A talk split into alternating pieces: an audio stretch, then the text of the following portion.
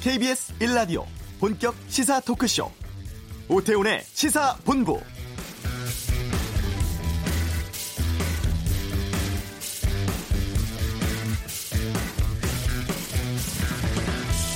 프란치스코 교황과 문재인 대통령이 오는 18일 정오에 바티칸에서 만납니다.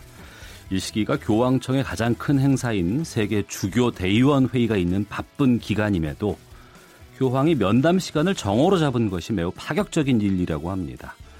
또 면담 하루 전날에는 바티칸 성 베드로 대성당에서 한반도 평화를 위한 미사가 있다고 하는데 개별 국가의 평화를 주제로 미사가 열리는 것도 전례를 찾아보기 힘든 일이라고 하네요.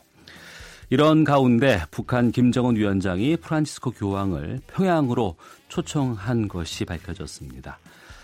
아, 만남 이후에 또 방북까지 성사가 된다 그러면 한반도 평화 정착에 더욱 속도가 붙지 않을까 기대됩니다. 오태훈의 시사본부 잠시 후 이번 주 한반도 눈에서 2차 북미 정상회담에 대해서 자세히 짚어보겠습니다. 붉은 불개미가 또 발견됐습니다. 전문가 연결해서 상황 알아보겠습니다. 고양시 저유조 화재와 관련해서 풍등 날린 외국인 노동자 영장 청구 소식 2부 아는 경찰에 살펴보고 인도네시아 강진 현장 다녀온 취재 기자도 만나겠습니다. KBS 일라디오 오태훈의 시사본부 지금 시작합니다.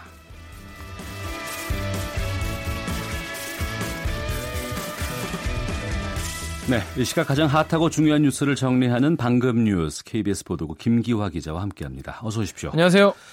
어, 트럼프 대통령이 그 북미 정상회담 일정에 대한 이야기를 했다고요? 그렇습니다. 어, 현지 시간으로 9일에 이제 2차 북미 정상회담의 시기와 관련해서 11월 6일에 치러지는 중간 선거 네. 이후가 될 것으로 보인다라고 어. 밝혔다고 로이터 통신이 보도를 했습니다.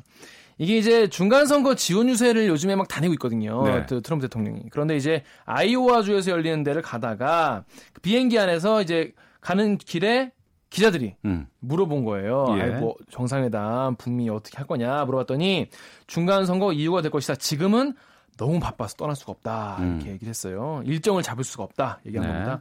왜냐하면 지금 뭐 지난 주만 해도 네 번이나 지원 유세에 참석을 했고 이번 주에도 네 곳이나 또 가야 된다고 하네요. 또 미국은 또 엄청 넓잖아요. 음. 그러니까 왔다 갔다 하는 시간도 많이 걸리고 하기 때문에 쉽지 않은데 그래서 일정상 힘들다는 얘기도 있는데 일각에서는 이 기대 심리를 가지고 이제 중간 선거에 좀 더 좋은 영향을 끼치는 게 아니냐 이런 얘기도 나오고 있습니다.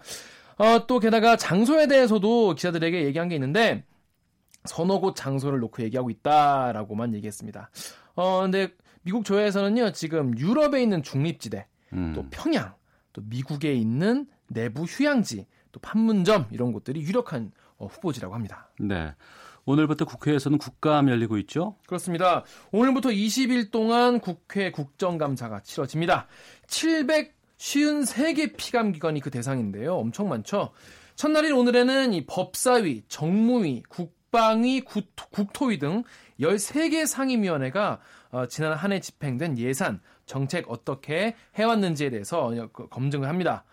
사실 문재인 정부가 출범을 지난해 5월에 하지 않았습니까? 네. 그러니까 이제 이제 만 1년 좀 넘은 건데 그래서 내용 내용면에 있어서 실질적인 첫 번째 국감이라고 볼 수가 있습니다.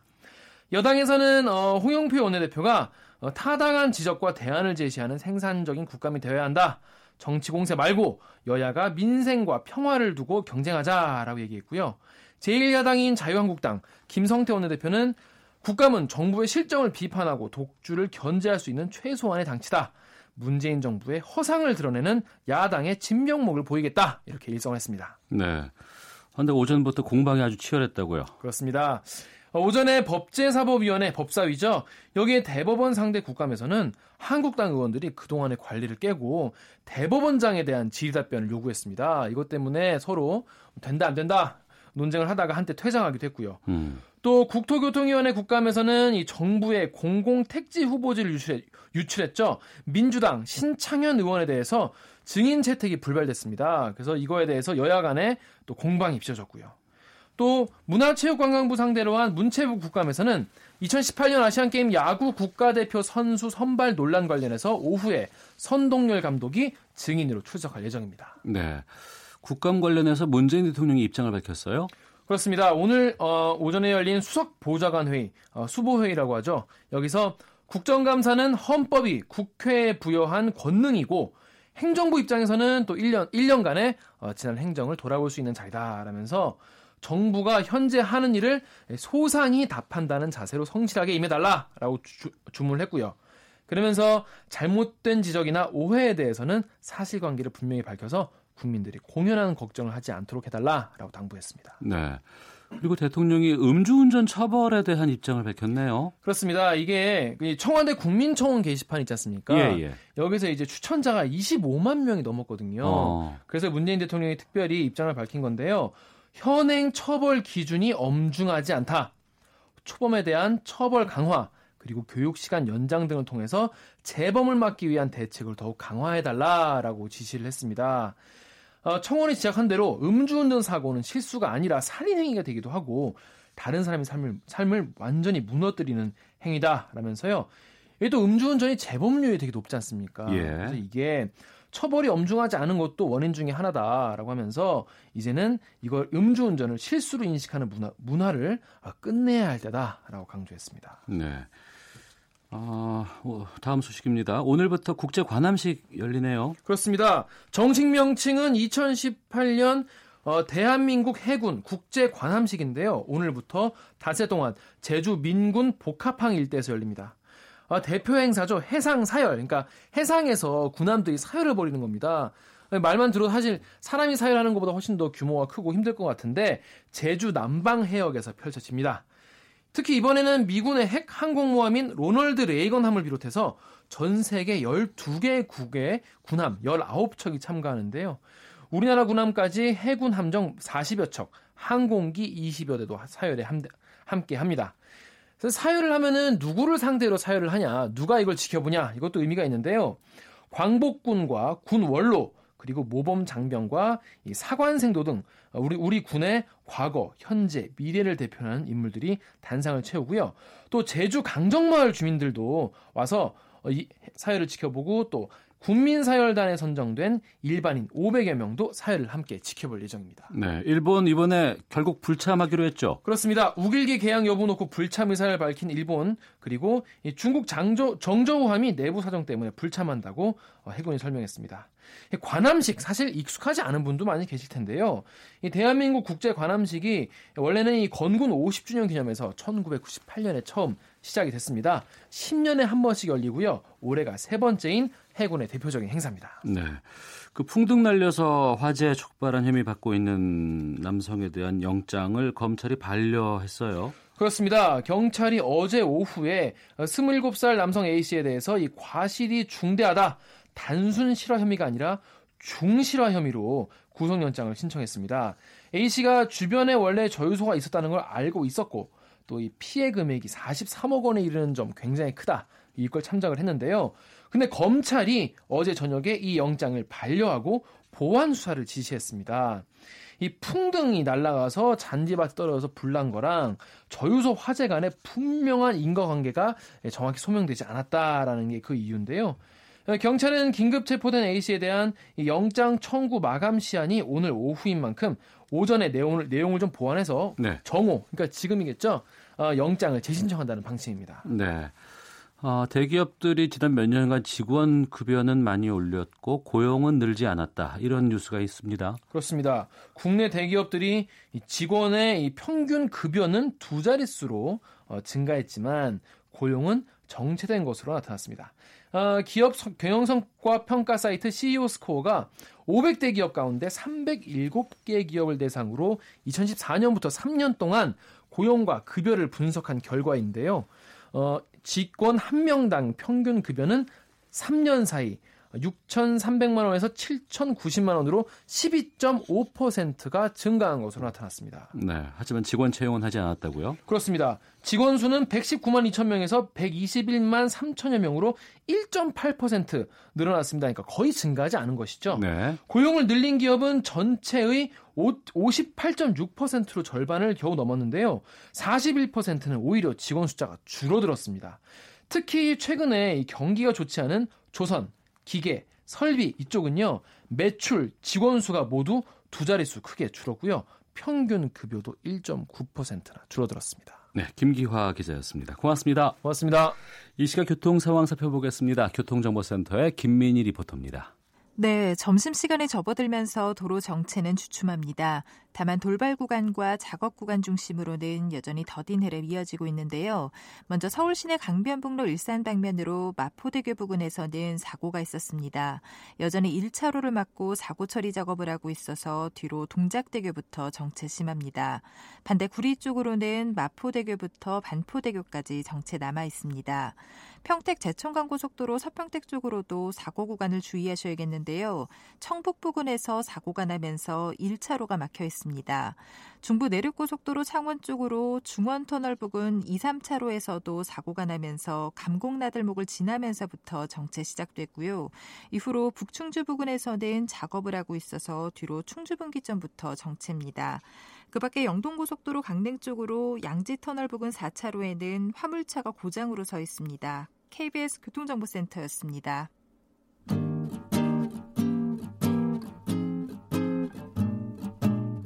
KBS 1라디오 오태훈의 시사본부 여러분의 참여로 더욱 풍성해집니다. 방송에 참여하고 싶으신 분은 문자 9730번으로 의견 보내주세요. 애플리케이션 콩과 마이케이는 무료입니다. 많은 참여 부탁드려요.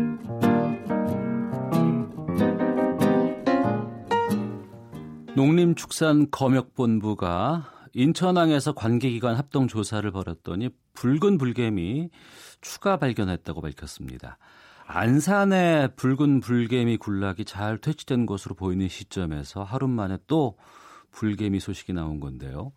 상지대 산림과학과 유동표 교수를 연결하겠습니다. 안녕하십니까? 예, 안녕하세요. 예. 먼저 어제 상황부터 좀 짚어보겠습니다. 안산에 있는 물류창고에서 붉은 불개미가 뭐 5,900여 마리가 발견됐고 퇴치 작업을 한 거잖아요. 예, 예, 한 거죠. 예. 이 상황 너무 많이 발견된 거 아닙니까? 5,900여 마리면?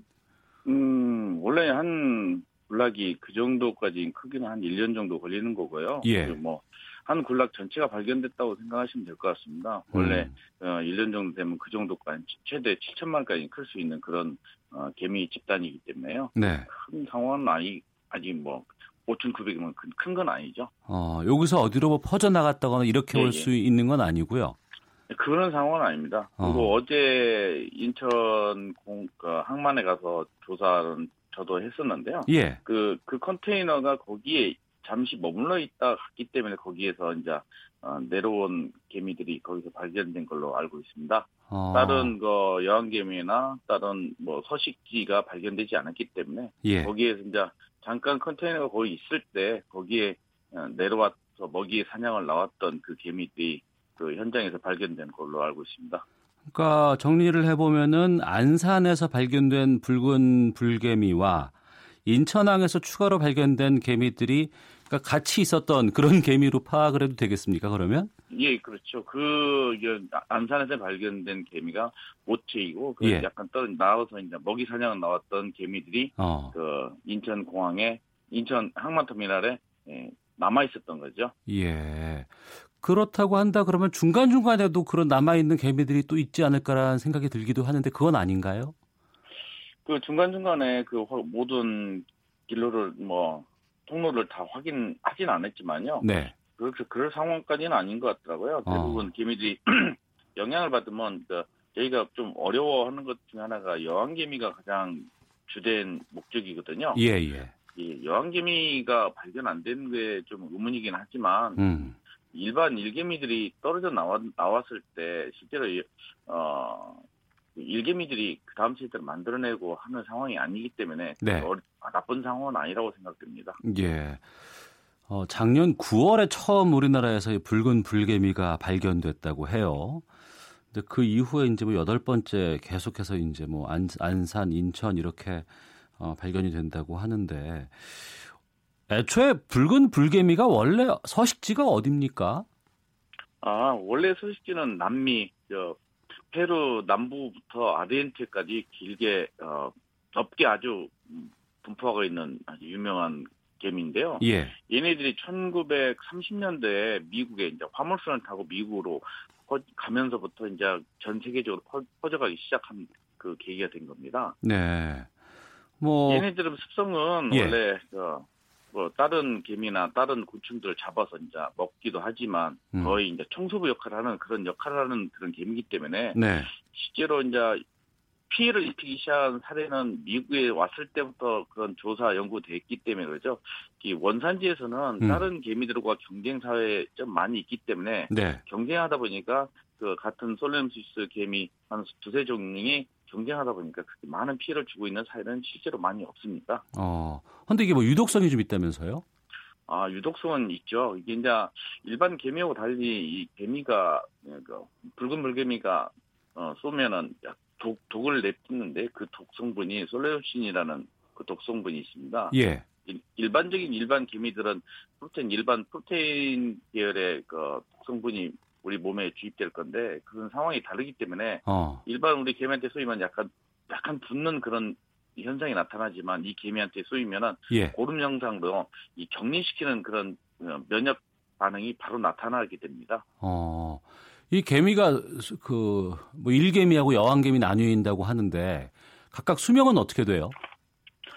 일개미는 보통 야생에서 한 두 달 정도 살고 있고요. 어. 어. 여왕은 보통 7, 8년, 많게는 9년 정도까지 삽니다. 네. 그러니까 여왕개미가 발견되지 않다는 것이 그러니까 확산 정도를 판단할 수 있는 가름이 되겠군요. 네, 그렇습니다. 음. 우리가 이전에 보면은 뭐 베스라든가 물고기 아니면 황소개구리 이런 외래 종들이 우리 생태계를 좀 초토화시킨 경우를 많이 접했었습니다. 아, 좀 우리가 더 주의 깊게 봐야 할 것이 혹시 있을지 모를 생태계 교란 문제 때문은 아닌가 싶기도 하거든요.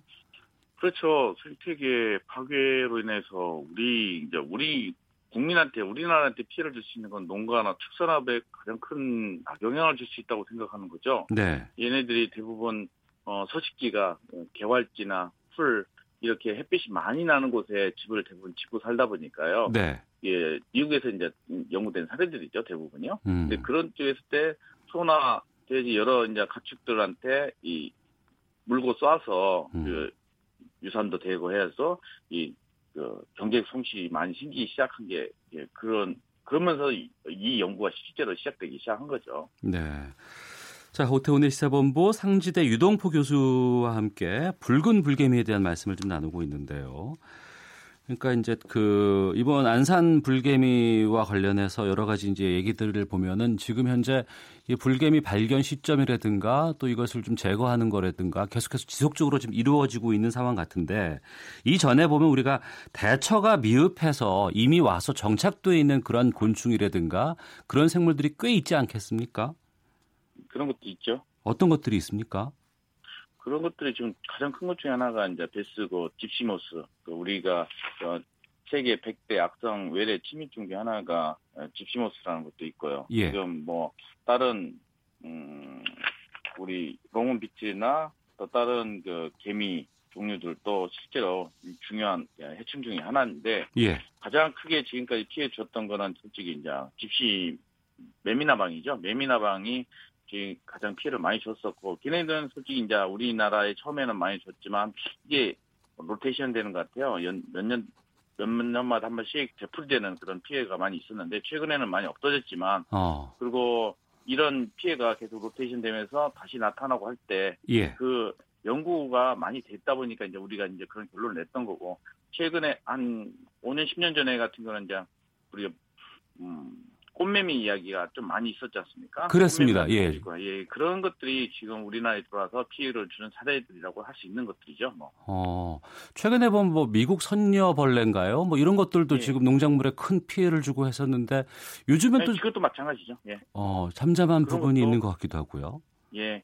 그런 것들이 우리나라에 이제 천적들이 얼마큼 있는지 어. 없는지 아직 연구도 안 돼 있기 때문에 예. 가장 지금 저 이 개미 이제 붉은 불개미만 봐도 하나 그렇습니다. 이 연구하고 있는 분들이 많이 없고 어. 또 여기에 대한 대처하는 방법이 좀 뭐좀 뭐, 잘못된 것들이 있다고 좀 생각되고 음. 이게 좀잘 이야기되고 해야 하는데 솔직히 이게 좀 잘 소통이 안 되다 보니까 네. 좀 이게 좀 미흡하지 않나 그런 생각이 조금 들어요. 음. 곤충에 대한 연구를 하고 있는 분들이 극히 좀 적거든요. 예. 그래서 이쪽을 대비하고 우리가 어 인제 뭐 양성도 하고 해야 하는데 우리는 그쪽에 좀 많이 투자하고 있는 게 좀 솔직히 없거든요. 예.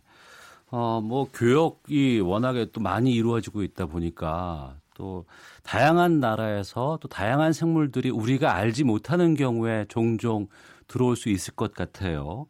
이 부분들을 잘 하기 위해서는 물론 검역 같은 것들이 좀 철저히 돼야 될 것 같은데 검역 외에도 또 좀 신경 써야 될 게 뭐가 있을까요?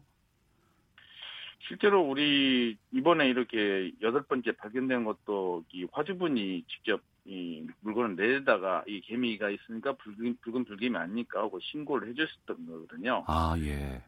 실질적으로 미국이나 다른 나라도 뭐 뉴질랜드나도 이런 데서 일본도 이 아마추어분이나 일반 국민들이 신고해 주는 사례가 굉장히 많습니다. 네. 솔직히 홍보가 잘 됐기 때문에 지금 이번 안상권도 이렇게 잘 어, 언론화됐 던 거고 음. 이 실제로 미국인 아 일본이나 뉴질랜드도 완전 박멸하고 하는 첫 번째 케이스들 그런 겁니다. 네. 여러 국민들이 이거에 대해 관심을 갖고 들어왔을 때 그 솔직히 개미는 그확 퍼지지 쉽게 막 퍼지는 게 그런 게 아니거든요. 예.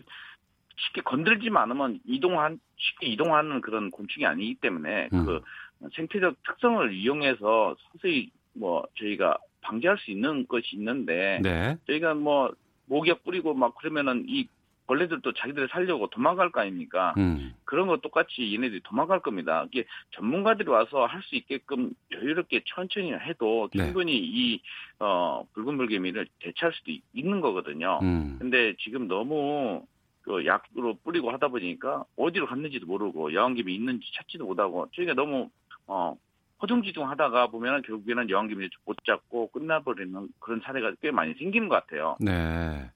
이 미, 일본이나 뉴질랜드 같이 예, 초동 발견이 되면은 올스톱하고 전문가가 올 때까지 어. 손은 안 대고 좀약 처리할 필요도 없거든요. 솔직히 약 처리하는 곳에서 가서 저희가 이거 채집하고 조사해 보면은 조사하는 사람이 가장 약에 많이 취해 있거든요. 어. 그게 저희가 지금 가장 힘든 것 중에 하나입니다. 이게 이 약이 약으로 도배돼 있는 거뭐딱 뿌려져 있는 데 가서 저희가 조사하는 거거든요. 예, 예. 그게 그게 쉬운 건 아니거든요. 그것도 어. 솔직히 하다 보면 많이 어지럽거든요. 예. 그러니까 현장을 네. 보존하고 신고해서 전문가분들이 오실 때까지는 그냥 현장을 두는 게 오히려 더 낫다.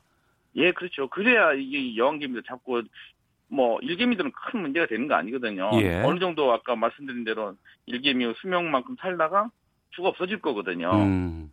다시 뭐 일개미 만들어지려면 여왕개미가 있었는데 여왕개미가 없기 때문에 굳이 알겠습니다. 그 이런 어려운 어, 약을 뿌려갖고 사람들을 더 어렵게 어제 음. 같은 경우도 그래요. 제가 한글날 쉬는 날인데 예, 예. 한 한 80여 명 이상이 와서 봉사를 했어요. 어. 근데 80여 명이 휴- 휴일날 그 개미 붉은 불개미 때문에 와서 고생하시는 거고 아 전문가들이 와서 해도 충분한데 예. 왜 이렇게 많은 분들이 여기에 이렇게 와서 어. 힘들게 하셔야 하는지 또 굳이 그렇게 안 해도 개미의 습성을 이용해서 이 박멸하고 할 수 있는데 이렇게 많이 인- 많은 인원들이 투입될 이유가 없지 알겠습니다.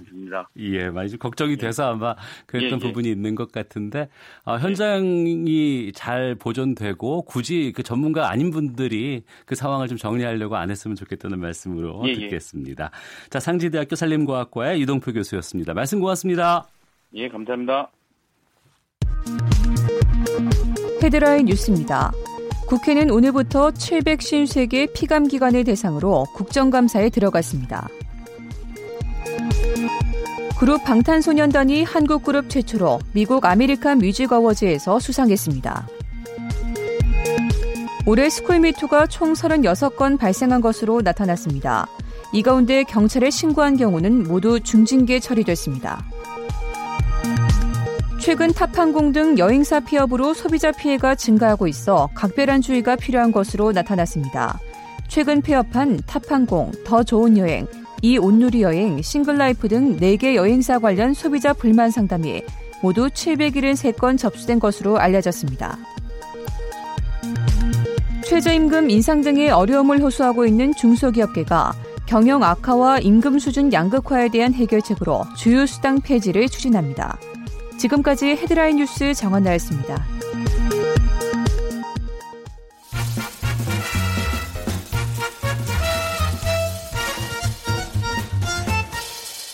오태훈의 시사 본부. 폼페이오 미 국무장관이 핵 사찰단이 곧 북한을 방문하게 될 것이라고 밝혔습니다. 한편 또 2차 북미 정상회담의 시계바늘도 빠르게 움직이는 상황인데요. 한 주간의 한반도 정세 분석하는 이번 주 한반도 눈에서 관련된 이야기 자세하게 좀 살펴보겠습니다. 김형석 전 통일부 차관 전화로 연결하겠습니다. 나와 계시죠? 네, 반갑습니다. 예.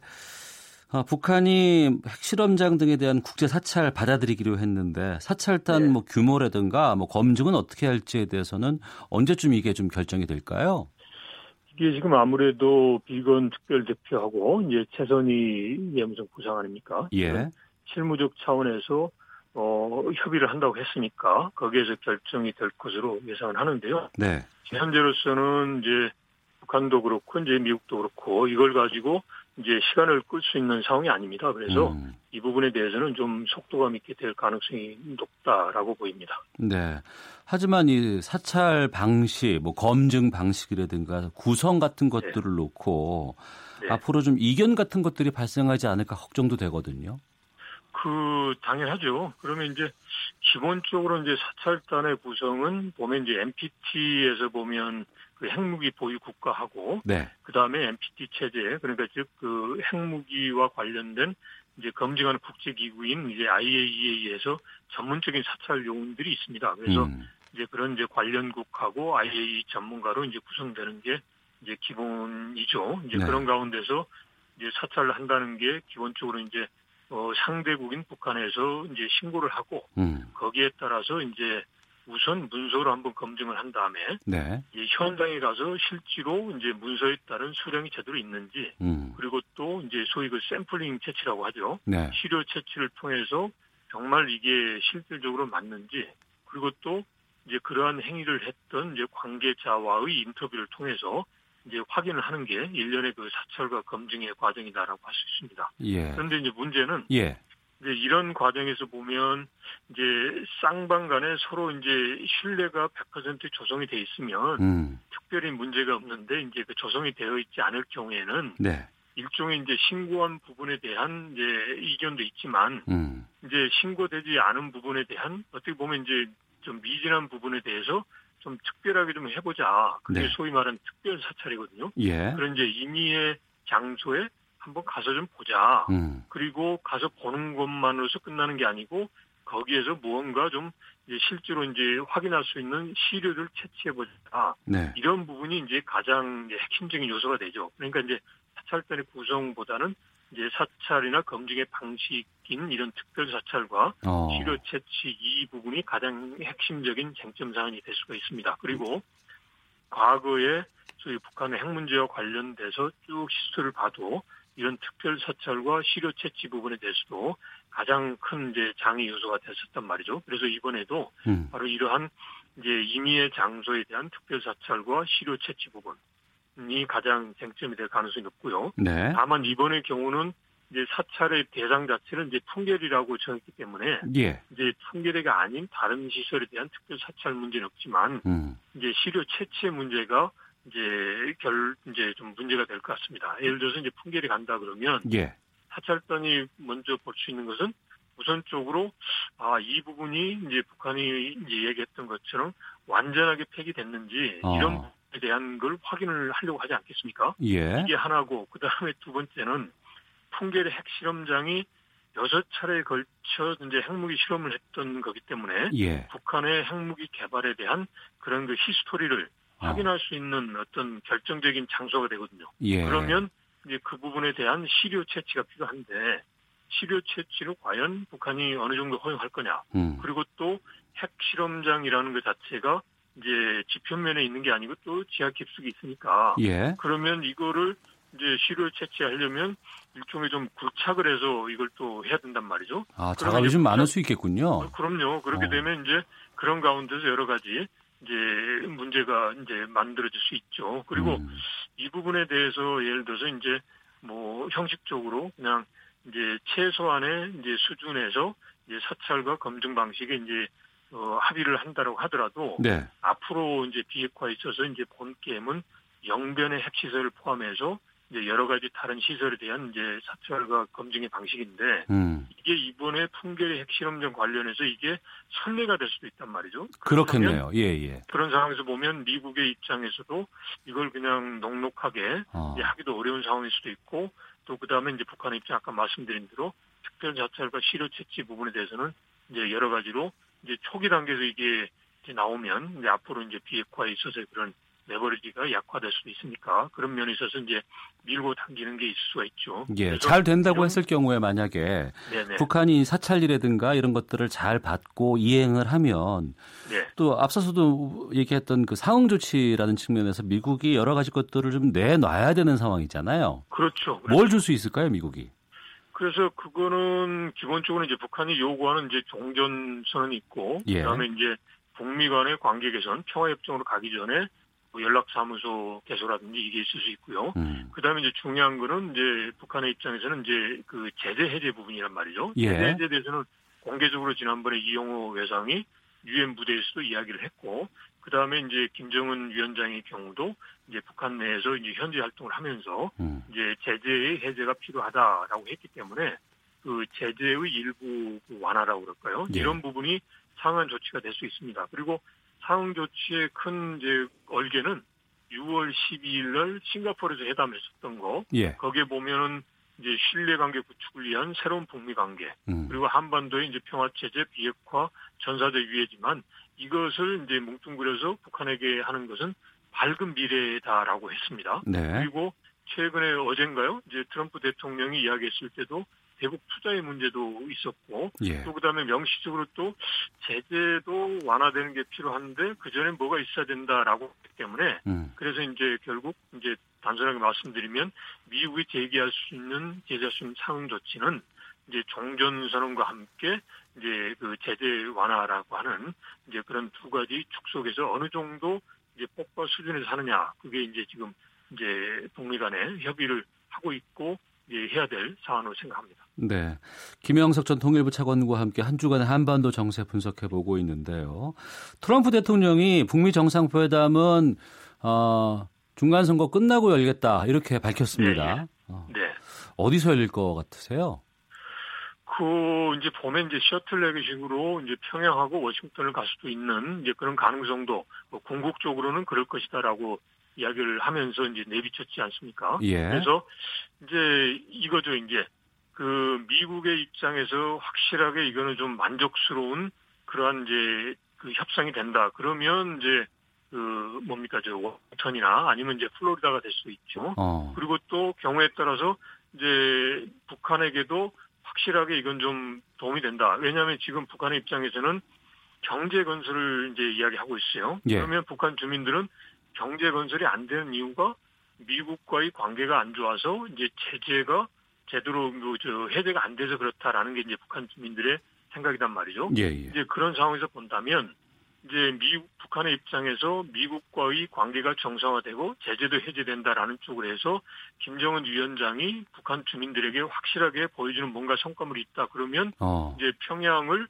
이제 김정은 위원장이 요구할 수도 있고 예. 그리고 또 이제 프로세스 아까 비핵화 부분에 대해서 미국 내에서 어느 정도 기대치가 높아진다면 뭐 트럼프 대통령도 이제 평양이라고 하는 심장부에 가서 이제 하는 이제 그런 효과도 이제 충분히 이제 원할 수도 있고 그리고 또 이제 종전 선언을 하게 된다 그러면 이제 한국은 당연히 참여를 할 거고 음. 뭐 중국도 만약에 참여한다 그러면 물리적 측면에서 이제 바로 종전 선언도 할 수 있는 그런 이제 지리적인 이점이 있기 때문에 평양도 충분히 가능하다고 예. 생각합니다. 다만 이제 북, 그거는 북미 간에 협상한 그 결과물에 따라서 이제 그게 어, 느 쪽으로 유리하느냐 이제 음. 그런 데 달려 있다고 보는 거죠. 이번 주말에 문재인 대통령이 유럽을 갑니다.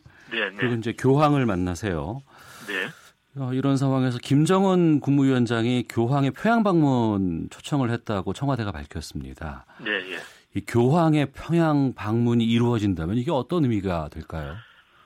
기본적으로 이제 교황께서 이제 방문을 하신다. 그러면 이제 그 지역은 보통 보면 이제 분쟁의 지역이 이제 평화의 지역으로 이렇게 그 방향을 전환하는 그런 하나의 이제 그 계기가 되는 경우가 많았지 않습니까? 그리고 네. 그런 상징적인 의미가 있기 때문에 그래서 이제 교황께서 평양을 방문하는 게 실현이 된다. 그러면 한반도에 있어서의 그런 그 구조가 음. 이제 분단과 갈등에서 평화로 간다. 네. 이제 그러한 이제 상징적인 의미가 있을 수도 있고요. 그리고 그걸 토대로 해서 김정은 국무위원장의 입장에서도 이제 어떻게 보면 이제 경제 건설을 위해서는 이제 국제사회의 관계가 이제 그 연성화돼야 되지 않겠습니까? 네. 그런 차원에서 본다면 이제 프란치스코 교황의 평양 방문에 대해서도 김정은 입장이 비록 종교 부분에 대해서 어떤 다른 생각을 갖고 있다고 하더라도 그런 북한을 이제 앞으로 이끌어가는 그런 방향에서 충분하게 도움이 되는 이제 그러한 이제 그, 그 계기가 되는 거죠.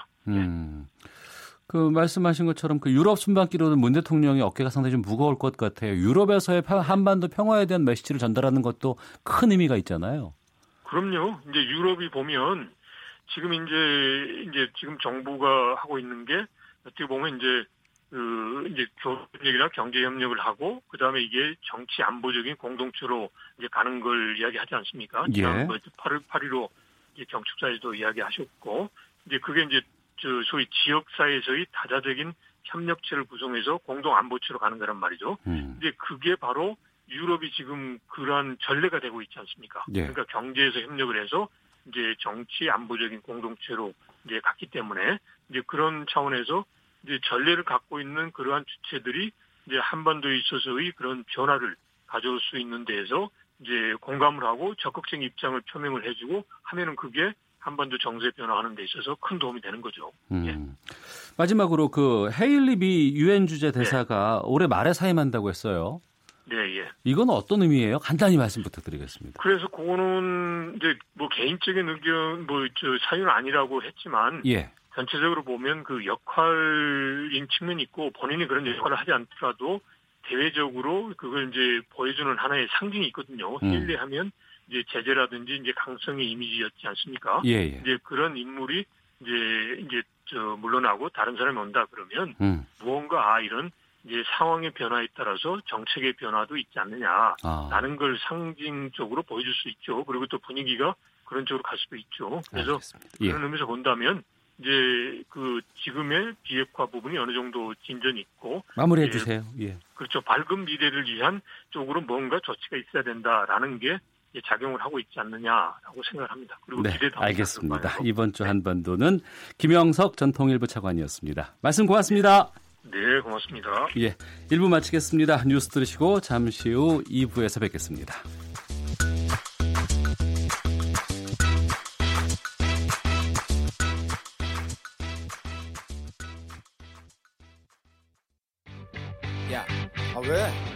시간에 뭐하냐?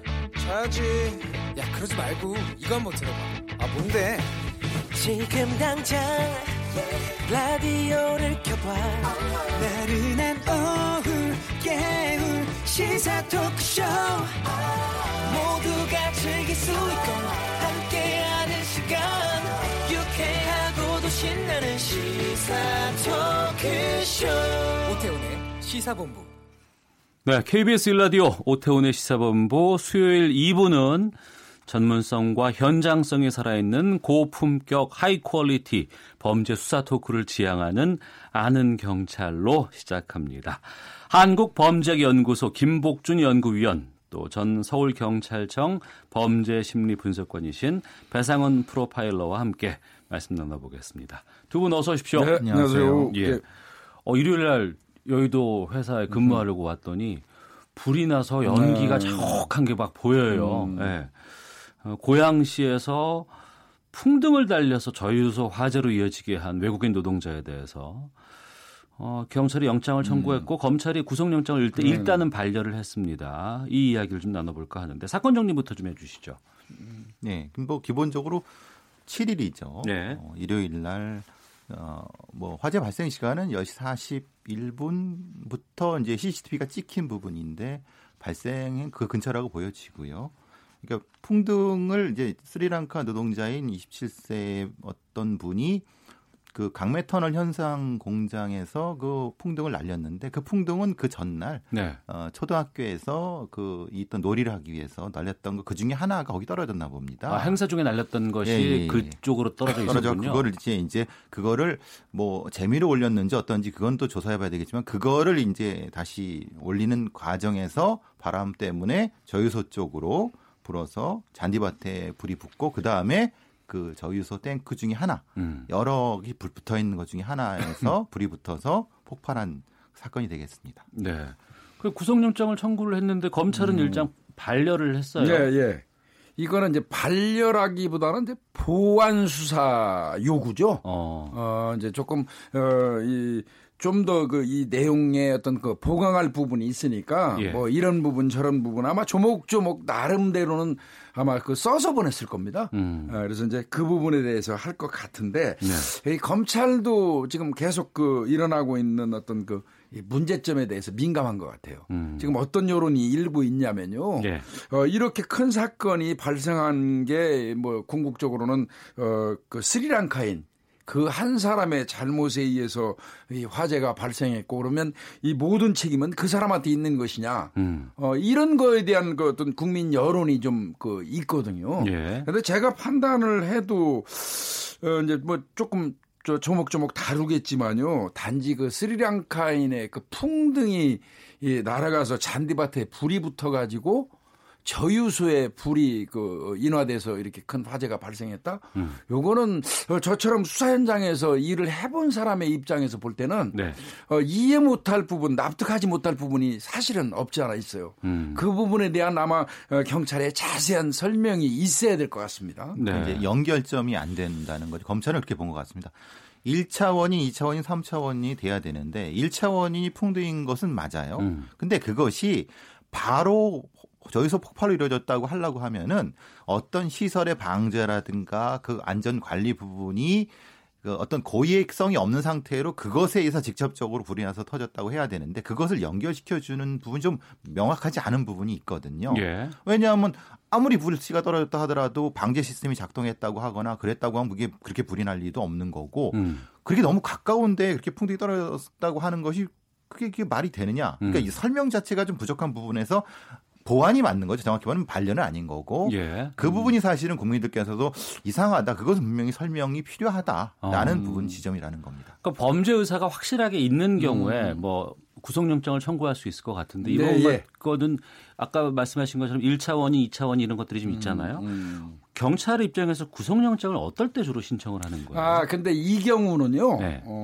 실화. 어. 그러니까 본의가 아니게 고의로 불을 질렀다면 방화죠. 예, 예. 방화는 뭐 볼 것도 없이 큰 범죄니까 구속하는 게 맞는데 네. 일반적으로 실화는 예, 예. 어, 우연히 실수에 의해서 불을 먹고 그 지르려는 의사가 없다가 어. 어 불조심을 잘 못해 가지고 이를테면 예, 예. 뭐 야산에서 쓰레기를 태우다가 음. 그게 이제 바람에 날려가고 불씨가 돼서 어, 산을 다 태워 버렸다. 아이고, 뭐 예. 이런 경우를 이제 실화라고 얘기해요. 예, 예. 근데 이제 중실화를 이제 경찰이 적용한 거는 실화 중에서 좀 중하다. 중실화인데 이 얘기는 그 왜 그랬냐면요.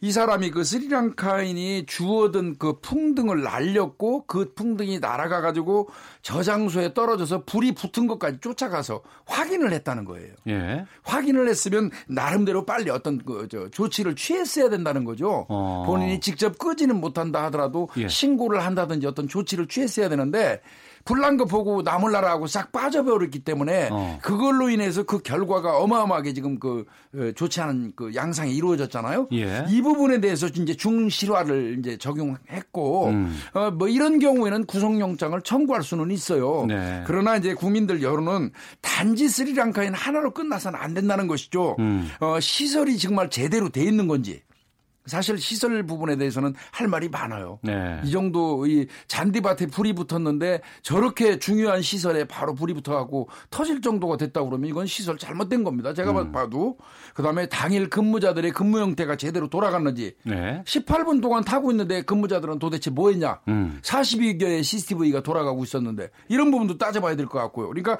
여러 가지 종합적인 거를 이제 종합적으로 발표를 해줘야 되는데 네. 일단 경찰에서 중실화로 스리랑카인만 이제 구속을 한다고 하니까 음. 국민들은 그 사람한테 다 떠미는 거 아니냐. 예. 이래서 이제 여론이 안 좋은 거죠. 아. 예. 고의성은 없지만 음. 고의성에 준할 정도의 그 어떤 저기 최선을 다해서 어떤 것을 하지 않은 부분은 분명히 스리랑카한테 있는 거죠. 예. 근데 그 부분과 그 결과가 참혹한 부분이 분명히 존재했었고 그 다음에 보는 것이 도주 가능성 부분인데 지금 네. 이분이 뭐 불법 체류자는 아니고 예, 예. 합법적인 예. 형태의 고용 형태로 됐기 때문에 그 부분은 아닌 것 같지만 중실화 부분은 결과적으로 고의적인 부분은 아니라 하더라도 분명히 어떤 조치를 취할 수 있음에도 불구하고 그걸 안 한 부분은 분명히 책임져야 되지 않냐라고 음. 하는 부분 때문에 구속영장이 저기 청구를 된 거고 그 부분을 좀 더 소명해라라고 네. 하는 게 검찰의 입장. 그러니까 경찰이 이분을 뭐 구속하는 거 여부 가지고 얘기하는 건 아니에요. 아, 구속 아, 사유가 된다면 구속을 해야겠죠. 어. 어, 그런데 이제 그 이후에 제가 말씀드린 것처럼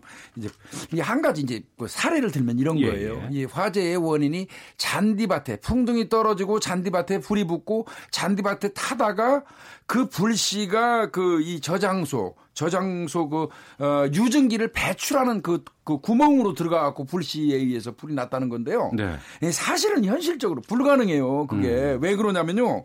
유증기 전환 장치가 이제 이게 뭐냐면요. 이 증기가 나오다가 증기가 나오는 게 계속 밖으로 새면 환경에 문제도 있을 수 있어요. 예. 어, 그렇기 때문에 이런 경우는 다시 안으로 끌어들여서 이제 그 나간 그 유증기를 액, 고체화시켜 갖고 밖으로 새지 않게 하는 그런 순환 장치 비슷한 건데 음. 그 구멍으로 들어갈 수가 없다는 거예요 외부에서 예. 어그 잔디가 탄 불씨가 그 안으로 들어갈 수도 없고 또 유증기를 배출하려면 안에서 팬 비슷한 게 막 안에서 밖으로 밀어내야 될 거 아니겠습니까? 음. 그런데 그게 어떻게 안으로 들어갈 수가 있느냐? 음. 구조 장치도 기본적으로 밖에서 안으로 들어올 수 없도록 돼 있고. 네. 어, 그런데 그런 식의 설명을 해버리니까, 어, 어 이, 이거는 좀 납득이 안 가는 부분이 있다 하는 게 이제 국민들 여론이고요. 음. 그런 부분까지 조사해서 얘기해달라는 거예요. 네. 예. 송유관 공사에서 그분을 정확히 설명 못한 거죠. 음. 그렇죠. 왜냐하면 우리가 화장실에서 유트랩이라고 해서 냄새가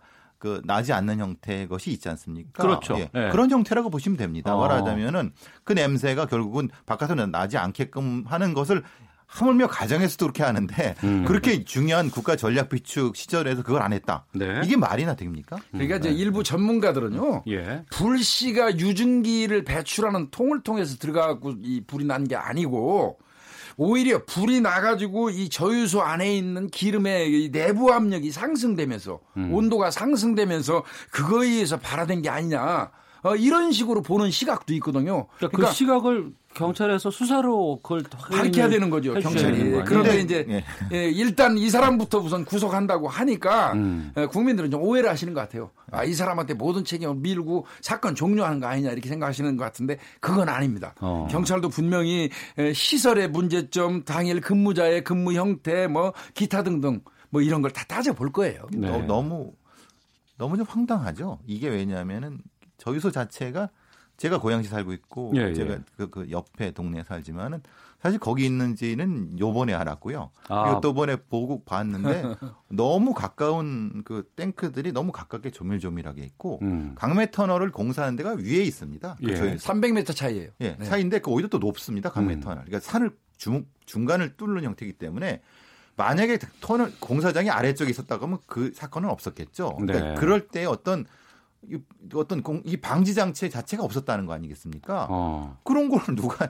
당연히 해야 되는데 안 했다는 거에 대한 책임도 분명히 지금 네. 물어야 된다는 그 방지 장치를 얘기하시니까 말씀을 드리겠는데요. 예, 예. 에, 일단 그 안에 기름에 불이 붙으면 이 펌이라고 액체가 쏟아져서 진화시키는 그런 그 장비가 돼 있대요. 예. 두 개가 설치가 돼 있는데 어. 경찰의 설명에 의하면 한 개는 작동이 돼 갖고 6천 리터 정도 6천 리터 정도가 액체가 쏟아져서 진화하는데 주 주력을 했다는 거예요. 예, 예. 그런데 또 한 개가 더 있었으면 12,000리터가 됐을 거 아니에요. 그렇겠죠. 그러면 끌 수 있었겠죠. 초기에 근데 하나가 안 됐다는 겁니다. 아, 그 그래요? 이유가 뭐냐면 폭발이 되는 바람에 그 장치가 고장이 나는 바람에 어. 예, 하나밖에 작동이 안 되고 하나는 안 됐다는 거예요. 예. 그러면 설계 자체가 아예 잘못된 거죠. 애초부터. 음. 그러니까 보통 예. 이런 전략 비축 물자를 하는 데는 어떤 형태든 예비라고 하는 게 있어야 되는 겁니다. 네.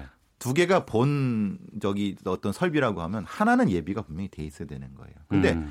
예비가 없지 않습니까 이거는. 네. 그 규정은 누가 만들었고 그 그리고 그 거기서 사고가 났을 경우에 그 이, 이런 참혹한 결과에 대한 책임을 도대체 누가 질 것인가? 이런 부분이 전혀 매뉴얼화가 안 돼 있다는 것이 지금 우리가 목도하는 현실이라는 겁니다. 예. 그러니까 외국인 근로자 한 명의 책임으로만 몰고 갈 것이 아니고 음. 철저하게 진상 조사해야 되고 수사 결과를 통해서 어디에 근본적인 잘못이 있는 예. 것인지를 확인하는 것이 좀 바람직하지 않을까 예, 예. 싶은데요. 알겠습니다. KBS 라디오 오태훈의 시사본부 김복준 한국범죄연구소 연구위원 배상훈 프로파일러와 함께 아는 경찰 진행하고 있습니다. 다음 사건입니다. 제주에서 어린이 4명을 납치해서 나뭇가지로 때리고 성추행을 시도한 40대 남성이 구속이 됐습니다. 그런데 범행 동기가 명확하게 밝혀지지 않고 있다고 하는데 네.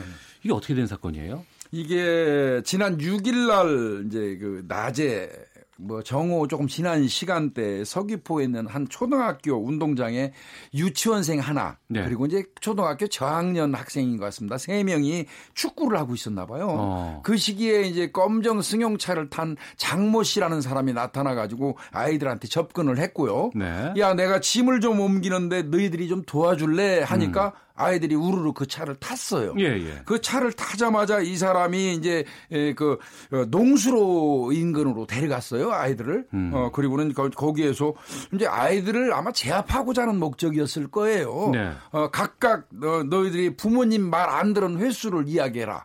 예? 스스로 이야기해라. 어. 아, 그래가지고 아이들이 이제 겁먹은 상태에서 아 저는 뭐 한 다섯 번 그러면 나뭇가지로 한 다섯 대 때리고 예. 어, 이런 식으로 어, 아이들을 이제 폭행한 이후에 예, 오후 한 5시가 좀 넘은 시각에 아이들을 또 다시 차에 태우고 각각 그 집 인근에다 내려주고 도주한 사건이에요. 내려주고요? 예. 그나마 정말 얼마나 다행인지 모르겠습니다만은 이제 내려주고 도주를 했어요. 어. 그런데 이미 이제 이 아이들이 없어진 걸 알고 이 학부모들이 오후 한 3시 반경에 학교 측에 연락했고 네. 학교 측에서는 경찰에 연락을 해가지고 경찰에서는 이제 휴대폰이라든지 CCTV를 통해서 이 범, 범인 장 씨를 이제 특정을 했습니다. 네. 그래서 추적하다가 아이들 내려주고 간 이후에 밤 9시가 좀 넘은 시각에 검거를 했는데 이 장모 씨는 어뭐 특수절도 절도 등 전과가 한 13개 정도 된다고 해요. 아이고야. 예. 어. 이 사건은 참그 희망은 동기에 의한 코드 변환이 참 어려운 사건인 게요. 예. 우리가 유괴라고 하면은 한 아이 아니면 음. 두 아이 정도의 나이가 좀 조금 어린 그러니까 네. 보통 기준을 7, 8세 아래쪽으로 보거든요. 아니면 예. 조금 높게 봐도 그 9, 10세에는 그 이상은 사실은 어려운 부분이 있거든요. 그러면 음. 이게 유괴는 아니다. 네. 왜냐하면 4명이나 됐으면 그럼 음. 납치다. 그럼 납치의 동기는 뭐냐? 그럼 성범죄, 어린이 성범죄다. 그럼 그 성범죄의 유형의 부분에서 왜 또 남자아이 셋을 데리고 갔느냐. 예. 그러니까 그래서 이, 이 부분 때문에 이 사건의 도대체 동기가 뭐냐라는 부분을 이제 판단해 봐야 되는 부분인 거고요. 음. 그래서 이제 문제가 됐던 게 이 사람의 전력이 어떠냐. 그렇죠. 예. 전력으로 봐야죠. 3년 전에 이제 어, 관련된 미성년자 성 음. 관련 음. 범죄가 있었기 때문에 어. 그러면 이제 그럼 결국은 뭐냐면 이 미성년자 성범죄자의 그 관리가 예. 반 것이 아니냐라고 하는 문제점. 그럼 이 자체가 어떻게 보면은 아동 성범죄를 시도하려다가 다른 어떤 이유 때문에 못하고 미수에 그친 사건 쪽으로 봐야 되지 않느냐라고 어. 이렇게 판단을 볼수 있을 것 같습니다. 일단 구속이 됐어요. 예. 구속영장이 발부됐기 때문에 범행 동기에 대해서 본인은 지금 입을 다물고 있지만 음. 조금 전에 배 교수 말씀하신 것처럼 이 사람이 뭐 불과 어, 뭐 어, 몇 년 전에 이제 어린 아이들을 서귀포 그 일대에 있는 거기서 어, 미성년자를 대상으로 해서 뭐 어, 그 성범죄로 한 3년 정도 복역하고 나온 지 5개월밖에 안 됐어요. 예. 어, 그렇다고 하면 이제 천상 뭐 유추할 수밖에 없는 상황이거든요. 어. 근데 이제 결국은 뭐 이야기하지 않겠습니까? 범행 예. 예. 동기에 대해서는 그건 좀 이제 경찰 수사를 구속됐으니까 열흘 시간을 벌어놨지 않습니까? 예. 예. 좀그 기다려 보는 게 좋겠습니다. 기본적으로 이렇게 행위 범죄 행위들을 프로파일드 보는 입장에서는 약간의 그이그 그 뭐죠 학 가학적 증상이 좀 있는 것 같습니다. 행위를 시킴으로써 어. 시킴으로써 성적인 만족을 얻는 독특한 변태적 성적이 있는 것 같습니다. 그러니까 직접적인 접촉성 성범죄자는 아닌 것 같고. 예. 이전에 근데 이런 경험, 이런 그 전력이 있다고 한다 그러면 음. 뭐, 그 뭐죠? 발찌 그거 뭐죠? 그거. 아, 전자발찌. 네, 전자발찌 음. 같은 것들을 채운다거나 이런 부분들이. 음, 아, 이 사람은요. 예. 어, 알림이에 그 등록이 된 사람이에요. 아. 그래서 어, 학교 측으로 이 사람이 거주하는 거주지 인근에 있는 학교라든지 이런 데는 연락이 가도록 돼 있는데 예. 이제 문제는 그게 맹점이 있어요. 어떤 거죠? 아, 거주지 인근의 학교라는 걸로 특정돼 있다는 것이죠. 아, 그러니까 이 사람은 거주지 인근에 있는 학교가 아니에요. 이번에 이 범행을 한 장소는 예, 예. 거주지하고 멀리 떨어져 있기 때문에 이 학교까지는 연락이 안 된 거죠. 그래서 이제 그 말이 나오는 겁니다. 적어도 음. 어, 학교 측에는 네. 그 관내에 살고 있는 그 미성년자 성범죄자들에 대해서는 다 알려줄 필요가 있지 않느냐 음. 이런 이야기가 있는 겁니다. 학교만이 아니라 저, 적어도 인근 음. 인근 지방자치단체의 아이들이 상시효로 있는 데는 네. 단, 당연히 경보가 울려야죠. 어. 그렇지 않습니까? 이 사람이 어디로 가서 뭘 할지 모르는데 그렇죠. 그 근처만 한다는 게 이게 말도 안 되는 것이지 않습니까? 그러니까 어. 굉장히 큰 맹점이고 예. 지금 이 사람이 어떤 어떤 시설에 접근했을 때 바로 그 시설에서 알람기가 기계적으로 울릴 수 있을 정도까지의 디테일이 있어야 되는 겁니다. 그것이 어. 없는 거는 지금 이 상태는 이게 보십시오 이게 이게 점이 너무 많아요. 네. 네. 그러니까 부모 많습니다. 입장에서는 네. 이 아이들이 지금 학교 운동장에서 놀다가 납치된 거 아니에요. 예. 근데 엄마 나 학교에서 수업 끝나고 좀 더 놀다가 올게라고 얘기를 하면 별 문제 없어요. 그냥 네. 좀 놀다가 들어와라고 얘기하는데 학교 운동장에서 이런 일이 가능한다는 게 좀 이게 심각한 겁니다. 지금 앵커께서 제일 저, 저 정확한 그, 그 문제를 얘기하신 건데요. 예. 사실은 아이들을 그 지켜주는 게 학교 지킴이, 예, 예. 이 배움터 지킴이라는 게 있어요. 네. 근데 그분들은 주 5일 근무예요. 그렇죠. 예. 네, 주 5일 근무. 그래서 1인당 이분들이 교육청으로부터 지원받는 시간이 220시간이거든요. 음. 근데 사실은 아이들이 공휴일 날 학교 가서 많이 놉니다. 축구도 아, 하고 휴일에. 노는 데가 예, 많잖아요. 예. 그렇죠. 예. 그러면 그날은 사실 더 지켜줘야 되거든요. 음. 근데 그날은 사실 배움터 지킴이라든지 이런 게 없어요. 어. 그래서 이 부분은 예산을 확충해서라도 어, 휴일 날 아이들을 지켜주는 시스템을 구축을 해야 됩니다. 아, 이제 아이들을 못 지키면 그 무슨 의미가 있겠습니까? 아무리 음. 잘 산들 우리나라가. 그래서 그 부분 좀 따져볼 필요가 있어요. 네. 예. 중대한 허점이죠. 왜냐하면 이 휴일에는 성범죄자가 활동을 안 하는 것도 아니고 그러니까요. 그, 그 생각이잖아요. 예, 예. 말도 안 되는 생각이 있는 건데 그러면 그거를 교육청이 할 것인가 아니면은 경찰이 할 것인가에 대한 어떤 서로 간의 어떤 협조체가 분명히 돼야 되는 거거든요. 뭐 어. 학교 보안관이 한다고 하면은 네. 어떤 특별 수상이라도 해갖고 별도의 어떤 근무를 하게 한다든가 아니면 아예 그렇게 하면 학교에 아이들을 주말에 못 나오게 한다든가라고 하는 음. 어떤 지침이 있어야 되는데 이거는 중간에 비어 있기 때문에 문제가 되는 거죠. 하나 더 문제를 삼으면 예. 자 우리가 우리 사회가 제일 가장 문제가 있는 CCTV를 맹신하고 있어요. 어, 맹신... 학교 너무 믿고 있다는 거죠. 어. CCTV만 다르면 범죄는 안 일어나는 걸로 인식하는 경향이 있다는 거죠. 예. 예 학교 어린이 놀이터 전부 CCTV 잘 돼 있죠. 예, 예. 그런데 그거는요 사후 조치예요. 어떻게 음. 따지고 보면 일을 저지르고 나면 뒤늦게 CCTV를 분석해 갖고 범인을 거, 검거하는데 이게 효율적인 거죠. 음. 사실은 CCTV는 딱 그 제일 중요한 건 뭐냐면요 설치한 다음에 관리예요. 음. 24시간 모니터링이 될 때 CCTV의 그 본래 그 그러네요. 뜻이 살아나는 예, 예. 거거든요. 그래서 학교 주변이나 이런 곳은 24시간 모니터링을 할 수 있는 인력을 구축하는 게 가장 효율적인 아마 이 예방 대책일 겁니다. 음. 그러니까 좀 전에 사실 고양시 화재에서도 그곳에 45대가 있었다고 합니다. 예. 근데 그 관리 인력이 없었어요. 어, 실시간으로 모니터할 수 모니터 있는. 안 했죠. 어. 그러니까 18분 동안 뭐 발견 못하지 않습니까? 지금 이 사건도 마찬가지입니다. CCTV가 있다고 하지만 그걸 관리할 인력이 없다는 걸 성범죄자가 안다고 하면 오히려 음. 더 자신감을 가지고 더 접근할 겁니다. 근데 이번 같은 경우에는 그 어느 장소로 옮겨갔다가 다시 데려다 준 거 아니에요? 네, 집에다가. 네, 그렇습니다. 이건 처벌을 어떻게 할 수 있을까요? 아, 그 이거는 그 저 납치 유인 미성년자 납치. 미성년자 13세 미만의 미성년자를 납치 유인해서 폭행했지 않습니까? 예. 강금 상해 폭행 이런 경우는 특가법 5조의 인가 그럴 겁니다. 음. 그거에 의해서 5년 이상 무기까지 처할 수 있어요. 아, 중범 어, 거기에다가 예. 어, 학대죄를 이제 의유를 했어요. 아이들 때리고 했으니까 학대죄인데 음. 일반 형법은 2년이지만 이게 아동 특례법으로 가면 네. 이것도 상당히 한 3년 이상일 겁니다. 예, 예. 어. 처벌이 셉니다, 이거. 제가 보기에는 이 사람은 실제로 이렇게 처벌도 필요한데 성범죄 치료를 받아야 됩니다. 맞아요. 음. 치료해야 될 최소한 2년 이상의 치료를 고밀도로 받아야지. 네. 이 사람 사실 보시 2015년도에 이거 한 다음에 출소한 6개월 다음에 또 똑같은 범죄를 한 거 아닙니까? 이걸 누가 책임지겠습니까? 예. 소화기호증 성향이 있어 보이거든요. 그러니까요. 지금 드러난 걸로는. 아이들 입장에서는 저는 그렇게 생각을 해요. 제가 아주 어렸을 때 우리 집에 도둑이 잠깐 들었다가 나간 걸 본 걸 전 지금도 기억을 아, 하고 그럼요. 있어요. 예. 근데 이 아이들 같은 경우에 그렇게 길지 않은 시간이라고 하지만 예. 일정 정도 낯선 곳에 감금되고 풀려나긴 그렇죠. 했어요. 예.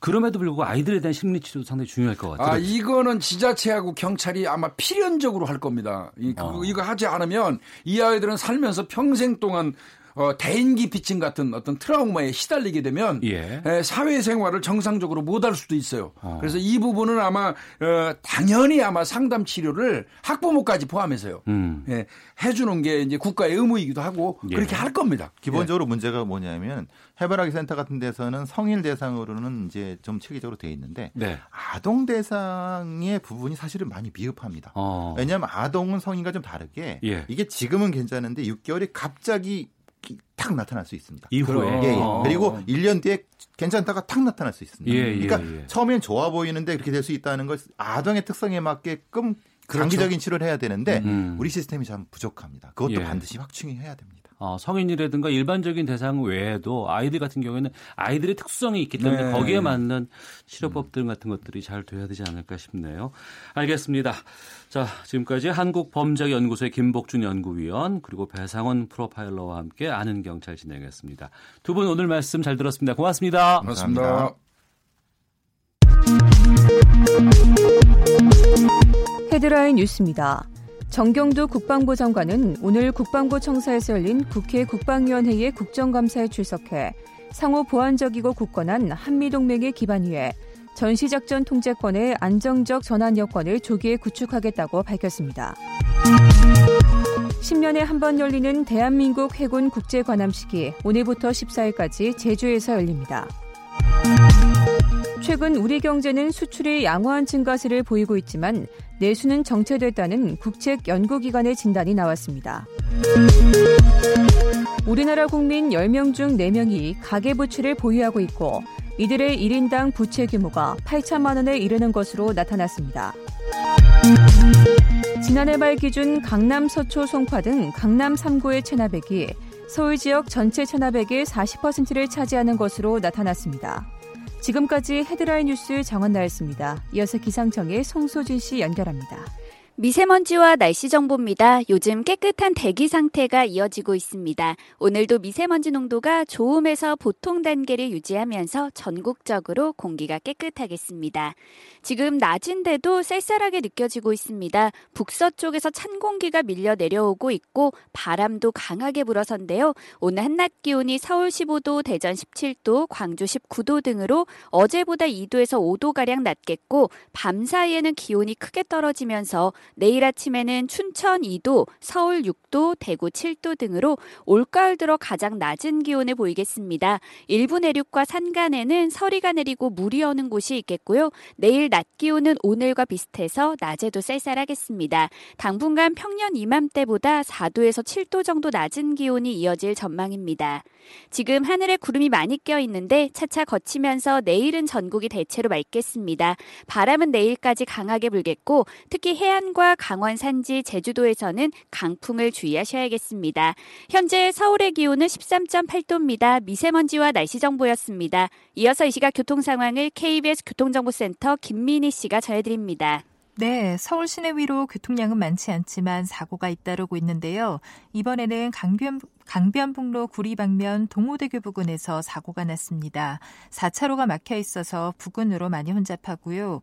같은 방면 올림픽대로에서는 방화대교에서 가양대교 사이로 작업을 하고 있어서 이 일대로 극심한 정체입니다. 평택 제천광고속도로 서평택 쪽으로 청북 부근 사고는 처리 작업이 마무리됐습니다. 하지만 청북에서 서평택 분기점 사이로 정체 남아 있고요. 경부고속도로 서울 방면 영남권 건천 휴게소 부근에서는 오늘도 작업을 하고 있어서 이 일대로 속도 줄여 지납니다.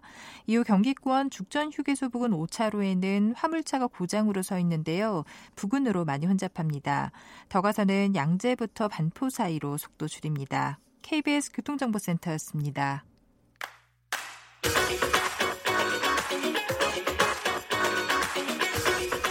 오태훈의 시사본부는 청취자 여러분의 참여를 기다리고 있습니다. 문자 번호 9730 짧은 문자 50원, 긴 문자 100원의 정보 이용료가 있고요. 콩 게시판은 무료입니다. 생방송 중에 참여해 주세요.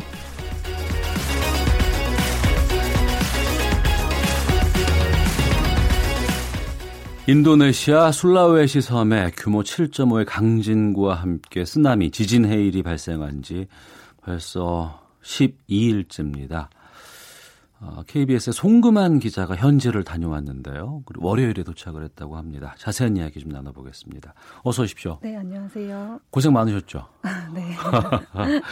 우선 그 인도네시아에서 현지 다녀오셨는데 지켜본 상황이 어느 정도였어요? 어, 저희 KBS 취재팀이 예. 그 열흘 정도 인도네시아 현지에서 취재를 했는데요. 음. 저희가 이제 외신으로 지진이 발생했다. 그리고 네. 현장에 이제 출장을 가라 해서 파견을 갔는데 현장은 보도로 나오는 그 이상으로 훨씬 참혹했거든요. 음. 그쪽 지역 자체가 술라웨시 섬이라는 곳에 있는 빨루라는 곳이 진앙지에서 굉장히 가까운 마을이었는데 예, 예. 자카르타 까지 간 다음에 또 다시 그 섬까지 가기 위해서 비행기를 또 타고 들어가야 되고 예. 그리고 빨루 그 공항이 폐쇄가 됐기 때문에 음. 그 안에서도 차로 10시간 뭐 20시간 올라가야 그 진앙지로 갈 수 있는 곳이었어요. 예. 근데 이쪽이 통신 전기가 두절되어 있기 때문에 사람들이 고립되어 있는 상태고 어. 여진이 계속 일어나니까 사람들은 집이 무사해도 천막에서 생활을 하는 상태였고 음.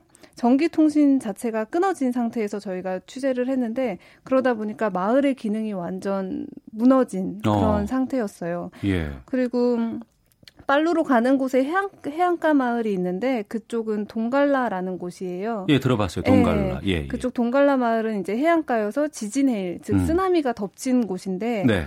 그쪽 인근 지역은 완전히 황폐화되어 있는 상태. 근데 음. 구호나 복구 손길이 전혀 닿지 못하는 네. 상태로 좀 참혹했습니다. 그럼 지금도 현지는 통신이라든가 전기 같은 것들이 잘 안 되고 있어요? 네, 제가 그 어제도 현지인 분과 좀 이야기를 해봤는데 예. 어, 그 공항은 음. 임시로 지금 좀 재개가 되어서 군용기라든지 구호물품이 오가고 있다고 해요. 근데 통신하고 전기는 완전한 복구가 이루어지지 않아서 네. 전화 같은 걸 사용하기도 힘들고 음. 그리고 전기는 완전히 두절이 됐는데 기름이 있어야 발전기를 돌리는데 아, 예, 예. 기름도 부족하기 때문에 어. 밤이 되면 그냥 암흑이 되는 여전히 복구가 좀 힘든 상태라고 합니다. 예. 지진 발생하고 나서 뭐 수백 명의 사상자가 났더라. 뭐 8, 처음엔 853명인가 뭐 이렇게 네. 보도가 됐다가 수천 명의 사상자가 있을 수 있다라고 했는데 현장 가서 보시니까 어느 정도 규모였어요? 제가 생각할 때는 그 빨루라는 곳이 좀 규모가 20만 명 이상이 사는 도시예요. 그러니까 아, 작지는 않은 도시인데 예, 예. 그곳에서 정확한 피해자 집계가 사사 사망자 집계가 이루어지지 못하고 있었는데 예. 어, 오늘 가장 최신으로 2,000명 정도 규모의 사망자를 공식적으로 집계가 됐는데 어. 현장에 보니 예. 사망자, 실종자가 파악되지 않은 규모가 굉장히 많았고 왜 그런 거예요? 그거는 그 현지가 아까 말씀드린 대로 인도네시아 당국에서 그쪽 현지 상황을 파악하려면 통신이나 전기가 복구가 되어서 상황을 파악해야 되는데 접근 자체가 힘들기 때문에 음. 그리고 이쪽은 마을 전체가 매립되어 버린 땅 속으로 꺼져서 네. 그 마을 주민 수천 명이 실종된 곳도 있는데 인도네시아 당국에서는 그곳 마을 실종자분들을 사망자로 초반에 집계를 하지 않았어요. 어. 그런 걸 보면은 지금 2천 명의 사망자보다 훨씬 더 많은 사망자와 실종자가 있을 것으로 현지 분들은 추정하고 있습니다. 마을 전체가 꺼졌다고 지금 송구만 기자가 말씀하셨는데 그쪽 가보셨죠? 네, 그쪽에 마을이 가봤죠. 꺼진다는 게 무슨 말이에요? 그러니까 지진이 난다 그러면 우리가 그 도로가 갈라진다거나 땅이 네. 갈라지는 건 봤는데 이게 푹 꺼진다는 게 어떤 의미인지 잘 모르겠거든요. 정말 말 그대로 딱 눈앞에 커다란 이렇게 동산 사이에 있는 조그만 마을이 아닌 커다란 마을이 있는데 예. 그 자체가 내려앉아서 지붕만 남아 있는 상태로 집기가 막 엉켜져 있는 상태로 땅 밑으로 들어갔단 네, 말이에요. 네, 그냥 커다란 마을이 땅 속으로 꺼져 있는 상태가 목격이 된 거예요. 어. 빨루 쪽에서 어, 한국인 실종자분 수색 작업을 하는 곳에서 취재를 하던 중에 현지 예. 분들이 와서 저쪽 마을에 가봐라. 저쪽 음. 마을이 상태가 훨씬 더 심각하다라고 음, 음. 얘기를 해서 한 5분 거리 정도 떨어진 그 마을 벨라루아 마을이라는 곳에 갔어요. 예. 했더니 그쪽은 취재진도 없는 상태고 음. 외신 기자들도 없는 상태고 복구도 전혀 닿지 못하는 마을이었는데 정말 눈앞에 그냥 집들이 모두 땅 안으로 꺼져 있어서 지붕 일부만 남아 있는 커다란 동그란 마을이 보이는 거예요. 예. 그쪽 이장님이라고 하는 마을 네. 대표님과 대화를 하다 보니 이쪽에는 약 5천 명 정도 800가구가 사는 마을이었는데 수천 명, 약 5천 명 정도가 살고 있었는데 3분의 1 정도의 마을 주민만 생존해 있다. 어. 지금 수천 명이 이 땅 안에 매몰되어 있다라고 표현을 하시더라고요. 예. 그쪽 지역이 지진이 나면은 그 집안이 두 개가 갈라지거나 오르거나 내리거나 예, 하면서 예. 이렇게 움직이는 있는데 그쪽은 집안이 갈라지는 가운데 위치한 마을이었다고 어. 해요. 그래서 그쪽이 완전히 가라앉게 된 거죠. 음, 그러니까 집안 뭐 액상화 현상 이러는데 그 마을 전체가 거기에 타격을 입은 거군요. 네, 그렇죠. 그리고 마을 액상, 집안 액상화라고 하는 거는 땅이 말 그대로 좀 물러진다고 표현해야 늪처럼, 될까요? 네. 갑자기. 네. 네. 그리고 붕괴된 그 집들이 이렇게 좀 들뜬 상태로 땅 아래로 가라앉아 있기 때문에 음. 중장비가 없는 것도 문제였지만 중장비가 투입이 된다 하더라도 그 땅 안으로 빨려 들어가는 위험 때문에 네. 복구나 수색 자체가 힘든 상황이라고. 그럼 했습니다. 피해 지역이 상당히 광범위한 건가요? 광범위했어요. 사실 저희가 취재를 한 곳이 벨라루아 마을이라는 곳이었는데 지금 예. 보도를 보면은 세 곳의 마을이 침하가 되었다라고 해요. 예. 근데 그 마을이 약간 L자 모양 어. 식으로 이렇게 이어진 세 개의 마을이 한꺼번에 땅 속으로 꺼져 있는 상황이기 때문에 규모가 예. 상당히 컸고 수천 명이 사망했을 걸로 추정하고 있습니다. 그러니까 말이 우리가 그냥 편하게 수천 명이라고 얘기를 네. 하지만 그 규모가 어떻게 될까라는 건 상상하기도 힘들 것 같은데 그럼요. 지금 그 상황에서 이재민들은 어떻게 생활을 하고 있어요? 이재민 분들은 저희가 빨루로 진입하는 곳에서 본 이재민들은 대부분 천막 같은 음. 걸 간이 천막 같은 걸 세워놓고 여진이 계속 발생하고 있으니까 그곳에서 생활을 아. 하고 있었고 예. 빨루 지역은 완전히 붕괴된 동갈라 마을 쪽이나 이런 쪽도 그냥 공터에서 생활을 하는 상태였어요. 음. 임시 거주 천막이라든지 보호 시설이 전혀 세워지지 않은 모습이었고 그리고 그 조금 전에 말씀드렸던 벨라루아 마을에서 그 마을이 굉장히 위험한데 그 주변에 주민분들이 계속 계시더라고요. 예, 그래서 예, 예.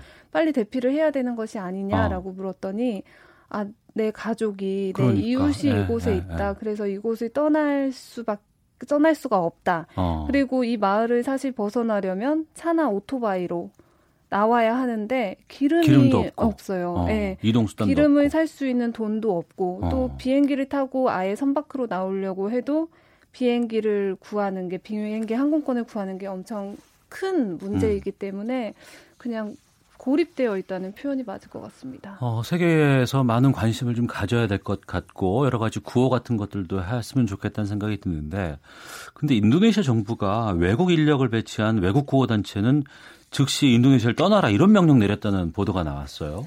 아, 네, 네. 이거 왜 그런 거예요? 저희도 그 보도를 보고 조금 당황스러웠는데요. 예.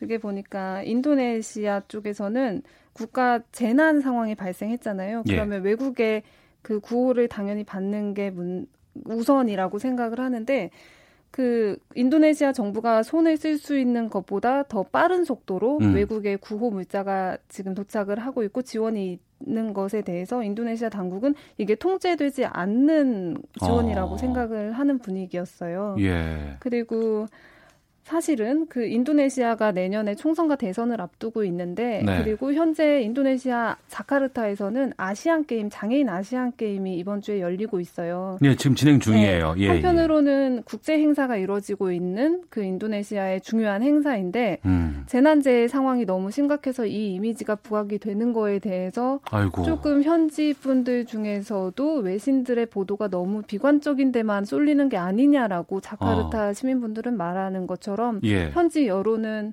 좀 다르더라고요. 복잡하더라고요. 어. 아무리 그래도 그렇지 그 팔루라든가 동갈라 쪽에 있는 분들은 얼마나 답답하겠어요. 국가 이런 처신이.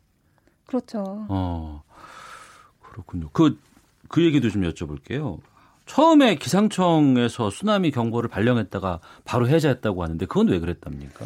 그게 정확히 지금 시간이 지나고 보면은 그건 경보를 내렸다가 해제한 거는 저의 5판이었던 거죠. 음. 그 7.5라는 지진을 초반에 7.7로 현지에서 경보를 이제 발생을 했고 쓰나미 경보를 즉각 발령을 했는데 이게 정확한 그 파악이 없이 아 여기는 해안가임에도 불구하고 경보를 그냥 해제한 거예요. 음. 그래서 현지 분들은 그 인터넷이나 이런 게 평상시에도 아주 원활하지 않으니까 정보를 정확히 얻을 수 없는 상황이었는데 네. 경보 자체가 해제되면서 대피할 수 있는 시간은 줄어들었고 어. 그래서 조금 더 피해가 커진 걸로 속수무책으로 당할 수밖에 네, 없었던 그렇습니다.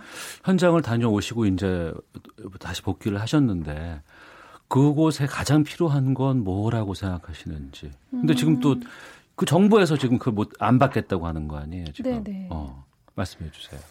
제가 생각하기로는 현실적으로 가장 필요한 거는 물과 기름이에요. 음. 근데 그곳이 워낙에 고립되어 있기 때문에 음. 기름 같은 것도 다 수송 물자 트럭으로 이동을 해야 되는 상황이었고 네. 거기에서 빠져나올 수 없는 수만 명의 고립된 마을 주민이 있기 때문에 음. 식료품, 물 같은 게 확실히 필요해요. 네. 근데 이게 정부 지원의 정부 측에서는 지원을 받지 않겠다라고 했지만 음. 외신 보도도 지난주까지는 계속 지진 속보가 나오다가 네. 지금은 또 주춤해진 상태거든요. 어. 그래서 물 기름뿐만이 아니고 그냥 국제사회의 관심 그리고 외신 그러니까 저희도 KBS니까 음. 인도네시아 음. 입장에서는 외신이잖아요. 예. 꾸준한 보도가 필요하다고 생각합니다. 예, 이번에 촬영 기자 두 분과 함께 갔다 오셨는데 많이 힘드셨을 것 같아요. 예, 좀 쉬시고 네. 또 추스리시길 부탁드리겠고 또 이재민에 대한 인도네시아 그 현재 대책 좀 하루빨리 좀 잘 마련됐으면 하는 그런 바람입니다.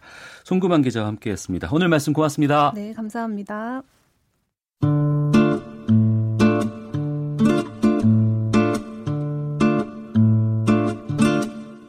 오태훈의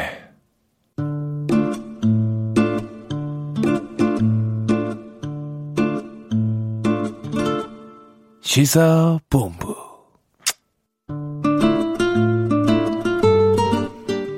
강원랜드 차용 비리 사건이 있었습니다. 수사 담당 검사가 정치권과 검찰 윗선의 외압 의혹까지 제기하면서 검찰이 어떤 결론 내릴지 관심이 있었는데 어제 관련자 모두에 대해서 무혐의 처분을 검찰이 내렸습니다. 김성환의 뉴스 소다에서 이 얘기를 좀 나눠보겠습니다. 시사평론가 김성환 씨 자리하셨습니다. 어서 오십시오. 네, 안녕하세요. 그 검찰이 무혐의 처분을 한 거 아니에요? 네, 그렇죠. 그럼 더 이상 뭐 없이 다 끝난 거 아니에요, 지금 우선은? 그렇죠. 예. 그렇죠. 결론부터 좀 정리를 해주세요. 어떻게 된 건지. 뭐 말씀하신 것처럼 관련자들이 굉장히 많았습니다. 네. 그러니까 정치권 인사도 포함이 돼 있고요. 또 검찰 윗선이라고 하면 검찰총장부터 시작해서 어, 검찰 검사장급까지도 줄줄이 이제 관련 의혹을 받았었는데 네. 그 관련자 전원에 대해서 혐의 없다 음. 무혐의 처분을 내렸습니다. 어, 이게 이제 검찰 윗선이 연루됐다는 의혹을 받았던 사건이잖아요. 예. 그래서 그 채용 비리와 외압을 함께 수사할 별도의 수사단까지 꾸려서 수사를 했거든요. 음. 굉장히 이제 요란했는데 네. 결과 나온 것은 아무것도 나온 게 없다. 음. 이 태산 명동 서일 비리였다. 뭐 네. 이렇게 결론을 내릴 수 있을 것 같습니다. 예. 그 내부에서 외압 의혹 폭로했던 검사가 있지 않았습니까? 네, 안미영 검사가 외압 의혹을 폭로를 했었죠. 예. 근데 이번에 이제 무혐의 처분을 내린 것을 보면서 어. 당사자 입장에서는 아무래도 자기가 주장했던 내용을 부정당하는 결과로 그렇죠. 나오니까 예, 예. 반발할 수밖에 없었을 텐데요.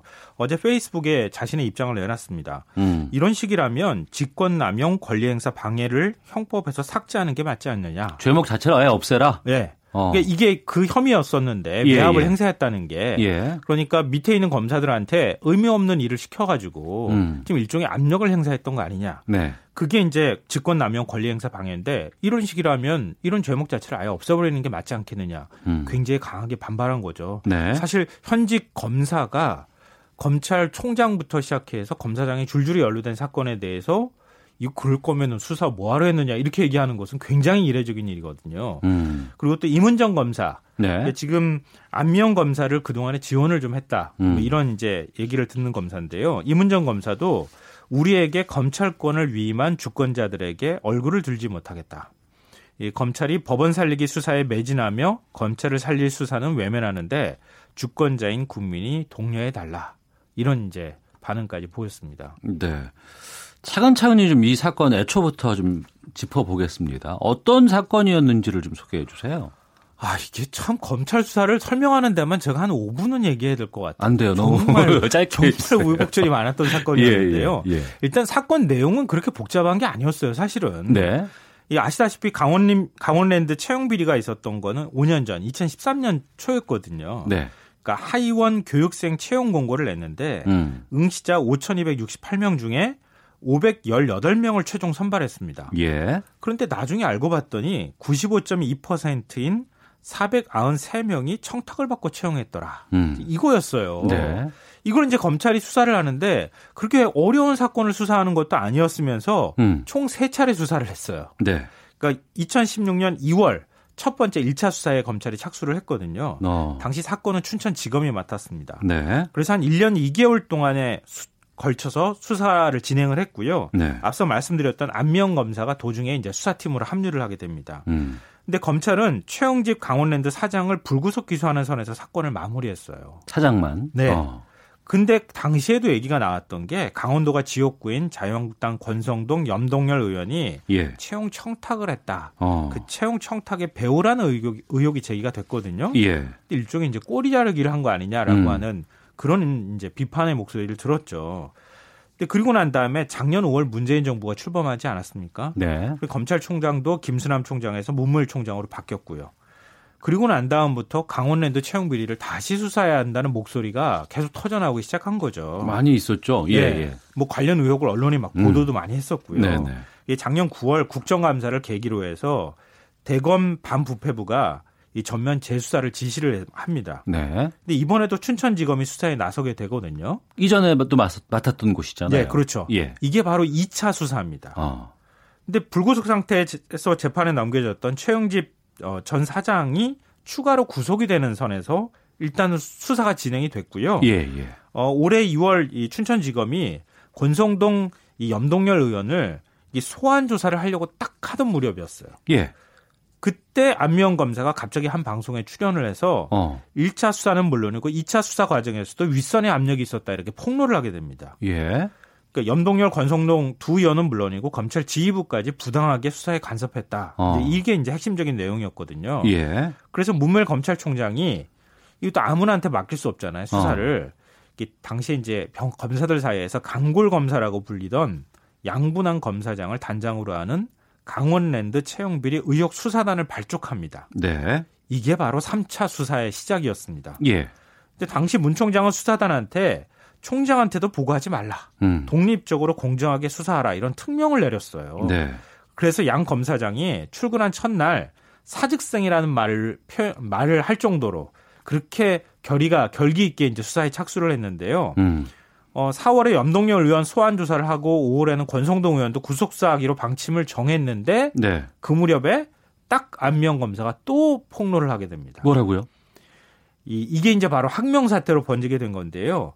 이 3차 수사 과정에서 이 검찰총장이 나한테 보고도 하지 말라라고 어. 했는데 예. 문무일 검찰총장이 음. 이용주 춘천지검장을 불러서 네. 국회의원의 경우에는 일반 사, 다른 사건과 다르게 충분히 기소될 수 있는 정도가 아니면 소환 조사를 하지 말라 음. 이렇게 질책을 했다는 겁니다. 네. 그리고 이게 이제 부당한 수사 개입이다 이렇게 안면 음. 검사가 주장을 하고 나선 거예요. 추가로 예. 이제 폭로를 한 거고요. 바로 그 폭로가 나오자마자 수사단에서도 안 검사의 주장을 거들고 나선 겁니다. 음. 김우현 대검찰청 반부패 부장하고 최종원 전 춘천지검장도 기소해야 한다. 네. 우리도 압력을 받았다. 이렇게 나온 거예요. 어. 그러니까 이게 검찰 분위기 잘 아시잖아요. 예, 예. 윗선에서 지시하라 그러면 지시하면 이행해야 되는 거예요. 음. 검찰 조직의 어떤 그동안의 특성이라고 하는 건 네. 검사 동일체의 원칙도 있고 그렇는데 그런데 밑에서 지금 항명을 한 거 아니냐 음. 이런 얘기가 나오기 시작한 거예요. 네. 근데 문 총장은 질책한 것은 맞다. 음. 그러니까 그런 사실은 인정하면서도 네. 적법한 수사 지휘였다 이렇게 맞섰습니다. 어. 왜냐하면 뭐 굳이 이제 검사 입장에서 얘기를 하자, 검찰총장 입장에서 얘기를 하자면 국회의원을 소환 조사하는데 이건 굉장히 신중해야 되는 거 아니냐. 네. 이 정도 가지고 소환 조사하지 말고 좀 더 보강 조사한 다음에 뭐 하든가 말든가 해야 되지 않겠느냐. 음. 이 정도의 얘기를 한 건데 이거를 수사 관여했다, 부동한 지시 내렸다고 하는 것은 문제가 있다. 네. 이제 이런 이제 그 얘기가 나오기 시작했던 것이었고요. 음. 반대로 얘기하자면 아니 뭐 독립적으로 수사하라 그랬으면서 보고도 네. 하지 말라면서 거기다가 아니 소환 조사하는 것까지 뭐라고 하면 이건 부당한 간섭 아니냐? 뭐 이런 주장이 맞서게 되는 거죠. 네. 김성환 평론가와 함께 뉴스 쏘다 아, 진행을 하고 있는데요. 뭐 검찰 내에서 뭐 그런 얘기가 있다고 쳐요. 근데 네. 중요한 건 정권이 바뀌었고 그리고 1차, 2차, 3차에 걸쳐서 이런 수사를 했고 또 관성도 의원 같은 경우에는 이것 때문에 그 국회 파행도 한번 겪은 적이 있었지 네, 않습니까? 네, 예. 이렇게 중대한 상황인데 지금 이 재판이 어떻게 돼가고 있는 얘기예요? 그러니까 이게 이제 두 가지가 이 혼동을 하면 안 되는데요. 하나는 네. 수사 아니 그러니까 외압에 대한 것들에 대해서 무혐의 처분을 내린 것이고요. 예. 어, 부정 채용에 관한 부분은 이미 불구속 기소가 돼서 재판이 진행 중에 있습니다. 아, 이게 다른 거군요, 지금. 예, 예. 검찰이 예, 예. 판단한 게 두 가지가 다른데 예. 어찌 보면 또 하나로 연결돼 있는 거나 마찬가지예요. 그럴 수도 있어요. 예. 어, 왜냐하면 검찰이 3차까지 수사한 이유가 뭐겠어요. 네, 네. 그 뭔가 제대로 수사하지 못할 만한 이유가 있었다고 볼 수 있지 않겠습니까? 음. 그러니까 검찰이 만약에 그 과정에서 압력을 받았다 그러면 그럼 그 압력이 어디서 나왔겠느냐? 네. 이렇게 생각하면은 아, 부정 채용이라고 하는 건 별도의 문제로 치더라도 두 가지 음. 사안이 아주 밀접하게 연결돼 있다는 거죠. 네. 이렇게 만약에 외압 부분에 대해서 무혐의 처분을 내리면 나중에 지금 부정 채용에 관해서 재판 진행이 이루어지고 있는데 나중에 그것도 무혐의 나오는 거 아니야? 음. 이런 이제 그 생각을 할 수밖에 없는 이런 상황으로 자꾸 가고 있다는 거예요. 네. 이게 문제고요. 그리고 검찰 같은 경우에 사실 이번 사건으로 검찰의 신뢰에 아주 심각한 타격을 입은 거죠. 어. 아유, 그 뭐 부정 채용하는 거 뻔히 가, 그 채용 근거만 갖고 오라 그러면 다 할 수 있는 것을 이렇게까지 수사하고 난 다음에 특히나 문재인 정부가 이런 부분에 대해서 부정 채용에 굉장히 엄격한 그 잣대를 들이댔잖아요. 예, 예. 근데 그랬는데 문재인 정부 들어선 이후에 수사한 내용까지 외압 음. 의혹까지 제기가 되고 항명 사태까지 갔다 그러면 예. 문물 검찰총장의 어떤 뭐라 그럴까요? 그 지도력이라 되나요? 음. 이 신뢰도 많이 손상이 됐다 이렇게 볼 수 있고요. 네. 아, 결국은 이제 궁극적으로 가게 되면 국회의원이 부정 채용에 대한 청탁자로 등장했기 때문에 결국 이 사단이 벌어진 거 아니냐. 음. 이런 이제 의혹의 시선에서 자유로울 수가 없다는 거죠. 예. 앞서 그 이, 이문정 검사의 말, 말을 전해 주셨잖아요. 네. 검찰이 법원 살리기 수사에 매진해서 검찰을 살릴 수사는 외면하고 있는데 주권자인 국민이 독려해달라라고 했는데 이게 어, 좀 동의가 안 되는 부분들도 있지 않겠습니까? 너무 화가 나는데 네, 자체적으로도 체결하지 못하면서 국민들이 나서달라고 얘기하는 것조차도 좀 화가 나는 부분들이 있어요. 그러니까 이게 권성동 염동열 의원이 부정 청탁을 했다 이렇게 되는 건데요. 처음에 이제 시작 발단은 거기서부터 시작이 된 거잖아요. 예. 그러니까 권 의원 같은 경우에는 11명을 채용하도록 뭐 의원실 인턴 비서를 포함해서 예. 그걸 채용하도록 압력을 넣었다 이런 거고요. 염 의원은 지인하고 지지자 자녀 39명을 채용하도록 압력을 넣었다 음. 이제 이런 거예요. 근데 이런 내용에 대해서 국회의원들한테 얘기를 하면요. 여기서 자유로울 수 있는 사람이 있어. 이렇게 얘기하는 거예요. 말이 되나요, 그게? 왜냐하면 선거 기간 동안에 도와준 사람이 너무 많다는 거예요. 어. 아, 나도 도와줬는데 와서 나도 좀 뭐 하나 받아야 되지 않겠느냐. 나도 예. 뭐 하나 달라. 어. 그러면서 그렇게 많이 부정 채용 청탁을 한다는 거죠. 그 도와줬다가 된다고 판단할 수밖에 없는 거 아니에요? 그러니까. 그렇죠 국회의원 입장에서 보면은 이게 현실이다. 안 도와줄 수가 없다. 어. 근데 그런 차원에서 내가 한 것이다라고 하는 인식이 있다는 거예요. 이 국민 인식하고 굉장히 괴리가 큰 그런 건데요. 사람들 국회의원이 안 된대 안 돼야 된다는 것이 국민의 인식이에요. 그렇죠. 국민 인식하고는 격차가 굉장히 많은데 예. 현실적인 문제에 있어서 정치인들이 바라보는 시각에서는 그런 게 좀 있다는 거예요. 음. 강원도에 이제 정치인으로 활동했던 활동하고 있는 분하고 만났을 때도 비슷한 얘기를 하는 거예요. 음. 다 그런 거 아니야. 음.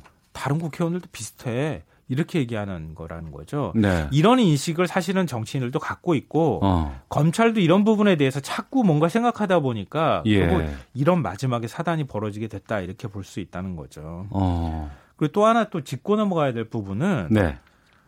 어, 이 검찰이 과연 이래서 되겠느냐 하는 거죠. 예. 검찰의 잣대는 공정해야 하잖아요. 그렇죠. 뭐 어떨 때는 길게 쭉 늘어나고 어떨 때는 짧아졌다 그러면은 그건 음. 말이 안 되는 거잖아요. 네.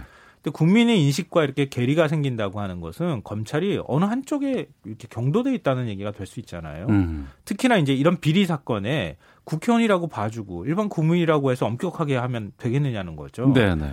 그러면서 나오는 얘기가 공수처 얘기가 또 나오는 거예요. 그렇습니다. 예, 예. 그러니까 만약에 국회의원이 연루됐던 부정 채용 사건이라 그러면은 검찰이 어. 이거 수사 안 맡고 예. 공직자 비리 수사처가 만약에 만들어져 있었다고 하면 거기서 수사를 맡게 되고 음. 그러면 검찰하고 검찰에서 1차 수사 결과가 부실하게 나왔다 그러면 공수처에서 2차 수사를 맡아버리는 거죠. 그럼 되겠네요. 네. 그러면 서로 간에 견제하는 역할이 이루어지기 때문에 어. 그래서 공수처가 더 필요한 거 아니냐. 검찰 예. 개혁은 결국은 외부의 힘으로 권력의 어떤 균형을 찾아가는 과정을 통해서 이루어져야 되는 거 아니냐라고 하는 지적이 나옵니다.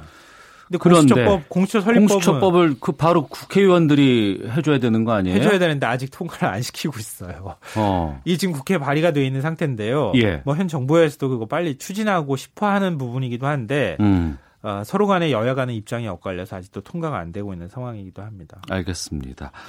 자, 이 검찰 부분하고 이제 그 재판 부분이 좀 분리돼 있다고 말씀해 주셨는데 네네. 그 강원랜드 직원들 부정하게 채용된 거는 어떻게 처리됐어요? 아, 이거 말씀드려야 될 것 같은데요. 네. 아마 생각 못 하시는 분들이 있을 것 같아요. 부정 채용자 226명 전원에 대해서 올해 3월 직권 면직 처리가 됐어요. 어. 되고 난 다음에 직원들이 뭐 반발해서 법적 대응을 한다 뭐 이런 얘기까지 나왔는데 네. 강원랜드가 특별 채용을 했습니다. 아 그래요? 예. 어. 5월 8일부터 특별 채용을 시작을 했고요. 예. 어, 피해자로 추정되는 인원이 3,198명이었거든요. 음. 응시 자격을 부여를 했는데 이미 뭐 시간 많이 흘렀으니까 다른 데 취업하고 그런 사람이 많지 않겠어요. 네. 실제 서류 지원자는 285명이었고요. 네. 이 중에 222명 아 5명이 최종 합격을 했습니다. 알겠습니다. 자, 시사평론가 김성환 씨와 함께한 뉴스 소다 오늘 여기서 마치도록 하겠습니다. 김성환 씨와 함께했습니다. 말씀 고맙습니다. 네, 고맙습니다. 예. KBS 일라디오 오태훈의 시사본부 오늘 소식은 여기서 마치도록 하겠습니다. 저는 내일 오후 12시 20분에 다시 인사드리겠습니다. 내일 뵙겠습니다. 안녕히 계십시오.